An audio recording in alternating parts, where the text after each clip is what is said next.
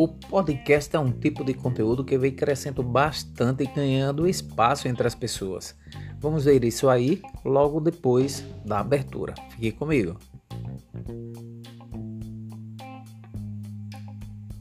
Olá, sejam bem-vindos a mais um podcast aqui no canal de Ciências. Fique à vontade para fuçar um pouco mais e caso você não me conheça, meu nome é Tânio. O podcast dessa semana vai falar sobre as características de uma onda. Você já observou uma imagem é, semelhante a uma radiografia, onde se usa um equipamento chamado de raio-x, onde se consegue produzir imagens que revelam, por exemplo, os ossos sobre a pele. Mas, diferentemente do que ocorre com a luz visível, não podemos ver é, os raios-x, nem as ondas de rádio e de televisão, os raios infravermelhos, a radiação ultravioleta, as microondas e os raios gama, por exemplo. Todos esses exemplos, assim como a luz visível, são radiações eletromagnéticas ou ondas eletromagnéticas.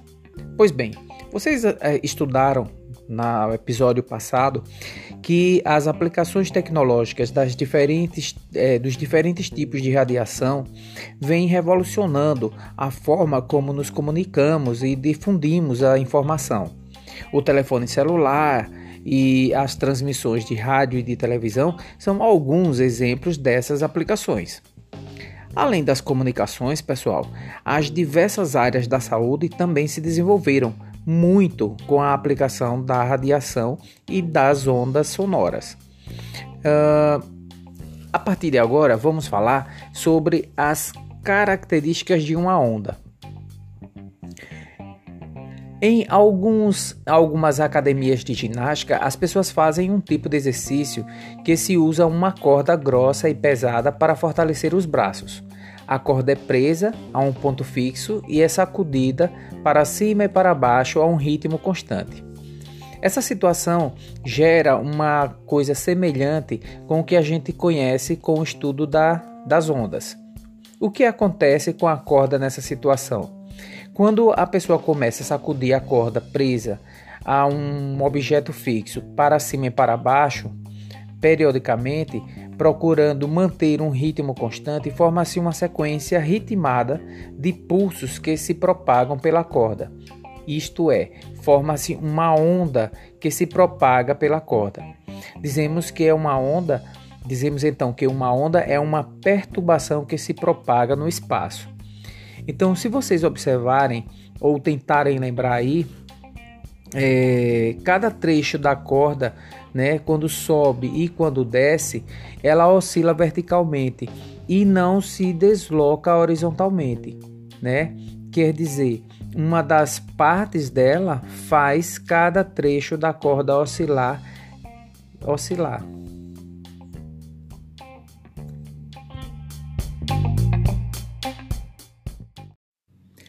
O que faz Cada trecho da corda oscilar é a energia que está sendo transmitida ao longo da corda. Portanto, uma propriedade da onda é que ela transporta energia sem transportar matéria. Então, a onda que se propaga na corda, por exemplo, assim como as ondas na superfície de um lago, quando uma gota de chuva cai na água, são ondas mecânicas, ou seja, elas se propagam através de um meio, um meio material. Esse meio pode ser o sólido, pode ser é, líquido ou ainda pode ser o gasoso.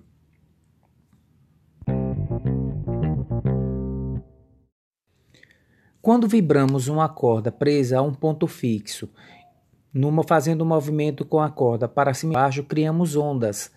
Esses pontos altos da, da corda a gente vai chamar de cristas. São as regiões mais é, mais altas e as regiões mais baixas vão ser chamadas de vale. A distância entre uma crista ou um vale em relação a uma outra posição de equilíbrio a gente chama de amplitude da onda.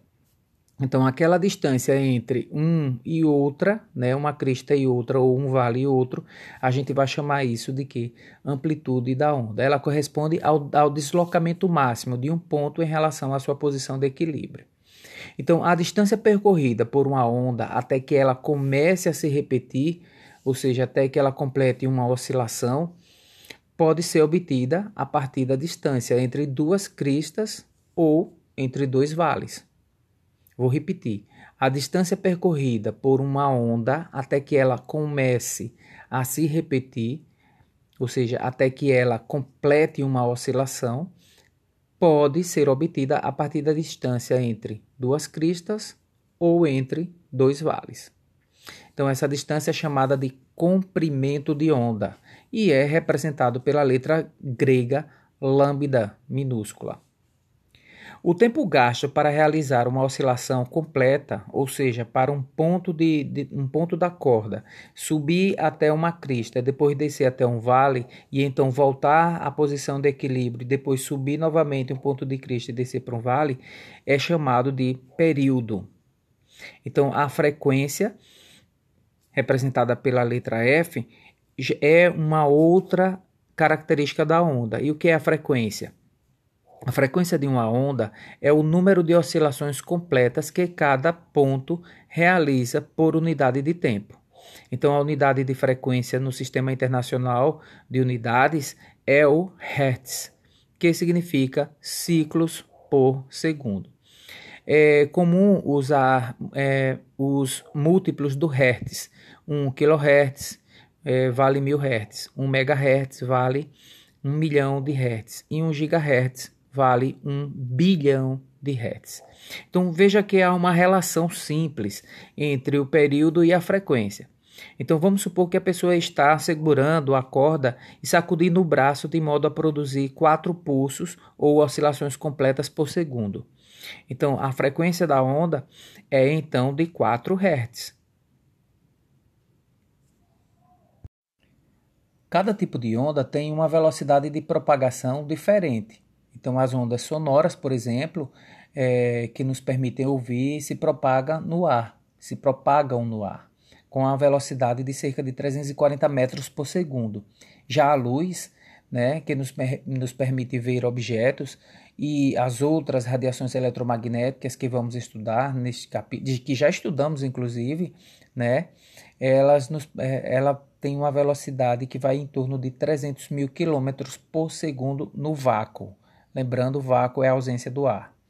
Então, como a velocidade v né, de uma onda, a gente pode chamar de a relação entre o espaço percorrido e o tempo gasto em, para percorrê-lo.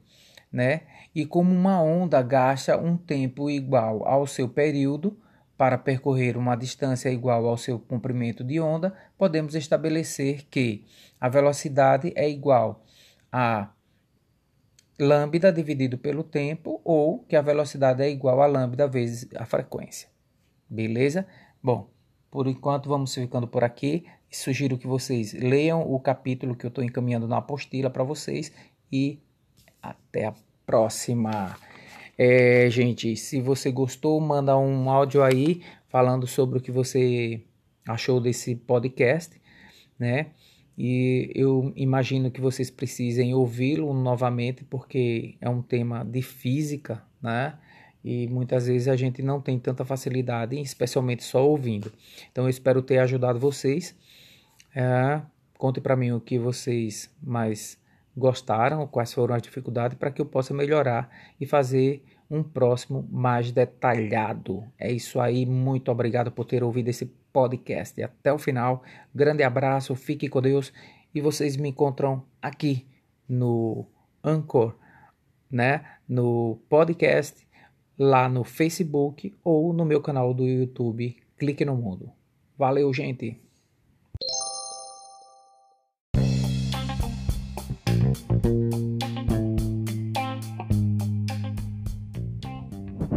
O podcast é um tipo de conteúdo que vem crescendo bastante e ganhando espaço entre as pessoas. Vamos ver isso aí logo depois da abertura. Fique comigo. Olá, sejam bem-vindos a mais um podcast aqui no canal de Ciências. Fique à vontade para fuçar um pouco mais e caso você não me conheça, meu nome é Tânio. O podcast é um conteúdo em áudio que você pode ouvir quando e onde quiser, para estudar e aprender. Então, é por isso que eu te convido a ficar aqui nesse canal, acompanhar os conteúdos e não ficar por fora do que vai rolar por aqui sobre ciências. Hoje eu vou falar sobre a célula. Você já pensou sobre o que acontece com seu corpo quando você fica resfriado? Nosso corpo não funciona normalmente quando estamos doentes. Ficamos indispostos, sentimos dores, o apetite é alterado, entre outras reações. Por que será que isso acontece? Há cerca de 300 anos, os cientistas descobriram algo surpreendente no corpo dos seres vivos. São as chamadas células. São pequenas estruturas vivas. É o trabalho conjunto dessas unidades estruturais que possibilita todas as atividades que os seres vivos realizam. Estudando as células, os pesquisadores descobriram que, quando há problemas em seu funcionamento, o corpo pode adoecer. O estudo pequena, dessas pequenas estruturas pode nos ajudar, portanto, a compreender melhor a origem das doenças e a cuidar melhor da nossa saúde. As descobertas sobre as características e os mecanismos de funcionamento das células acabaram também facilitando a pesquisa de novos medicamentos e tecnologias. Então, tem alguma coisa a ver com o que a gente está vivendo hoje, com essa pandemia e com essa doença? Vamos conhecer agora como é o funcionamento da célula. As plantas, os seres humanos e outros animais são formados por muitas células e por isso são chamados seres multicelulares, também conhecidos como pluricelulares. Calcula-se, gente, que no corpo de um ser humano adulto haja em média cerca de 30 trilhões de células. Isso mesmo, 30 trilhões de células. Existem também seres formados por uma única célula, são chamados seres unicelulares, como a ameba. A maioria das células mede menos que a décima parte de um milímetro. No entanto, algumas, como o zigoto humano, para quem não sabe, o zigoto é o primeiro estágio do desenvolvimento embrionário, chegam a atingir essa medida? Como é possível estudar estruturas tão pequenas como as células? Por causa do seu tamanho, as células devem ser estudadas por meio de um instrumento que permite sua visualização, como o microscópio óptico, também chamado de microscópio de luz. Esse tipo de microscópio tem várias lentes de aumento que ampliam a imagem da célula, como você pode é, observar a olho nu. Além do microscópio, técnicas como a ampliação de corante, com a aplicação de corantes são empregadas para permitir o estudo das células e de suas estruturas. Foi com a ajuda do microscópio que os cientistas descobriram a existência da célula. Se pensarmos por dentro da célula o que existe, a gente pode trazer aqui uma analogia, uma comparação.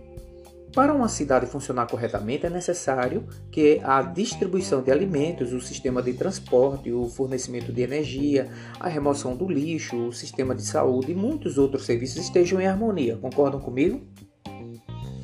Então, algo semelhante ocorre com a célula ela é formada por diversas partes que funcionam em conjunto e a mantêm viva. Lembrem-se que as células são microscópicas. Existem três partes básicas que compõem uma célula: a membrana plasmática, também chamada de envoltório celular, o citoplasma e o núcleo. A membrana plasmática, pessoal, é uma película que envolve a célula e, entre outras funções, ela regula o que entra e o que sai da célula. Os nutrientes, o oxigênio e as substâncias que são eliminados pela célula passam sempre pela membrana, que funciona como uma espécie de portão, possibilitando a passagem de certas substâncias e impedindo até que outras é, saiam ou entrem. Na célula vegetal, a membrana plasmática é envolvida pela parede celular, que é rígida e participa da sustentação da célula. Entre a membrana plasmática e o núcleo encontra-se o citoplasma. Ele contém um material gelatinoso formado por água, sais minerais e outras substâncias. Nessa região ocorrem diversas transformações químicas fundamentais para a vida das células e dos organismos. Além disso, Nele se encontram as organelas, que realizam diversas funções dentro da célula. A mitocôndria, por exemplo, é a organela que obtém energia dos nutrientes utilizando o gás oxigênio.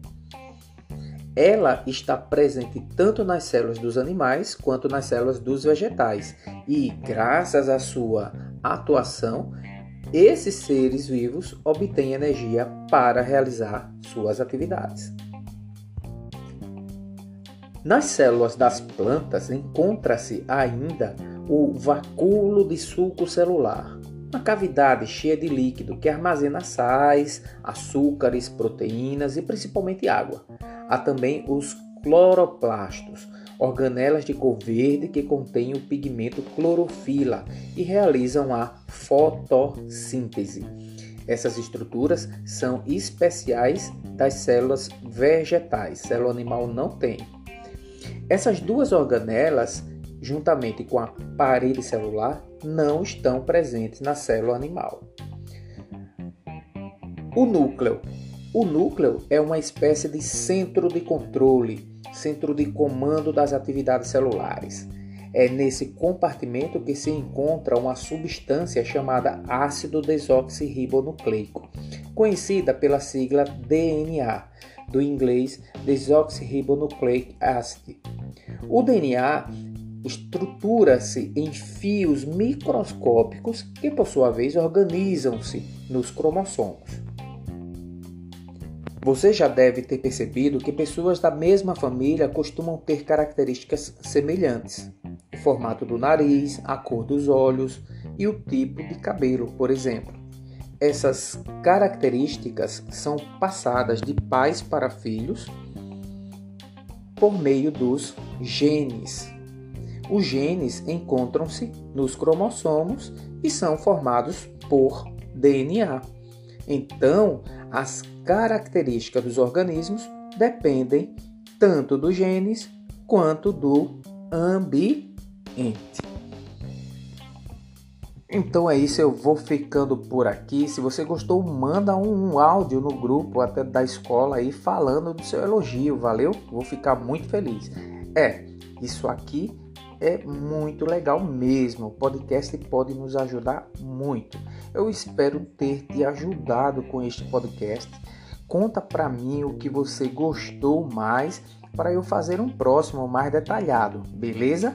É isso aí. Muito obrigado por ter ouvido esse podcast até o final. Grande abraço, fique com Deus e você me encontra aqui no Zap ou lá no meu canal do YouTube, Clique no Mundo ou no Facebook. Forte abraço, tchau!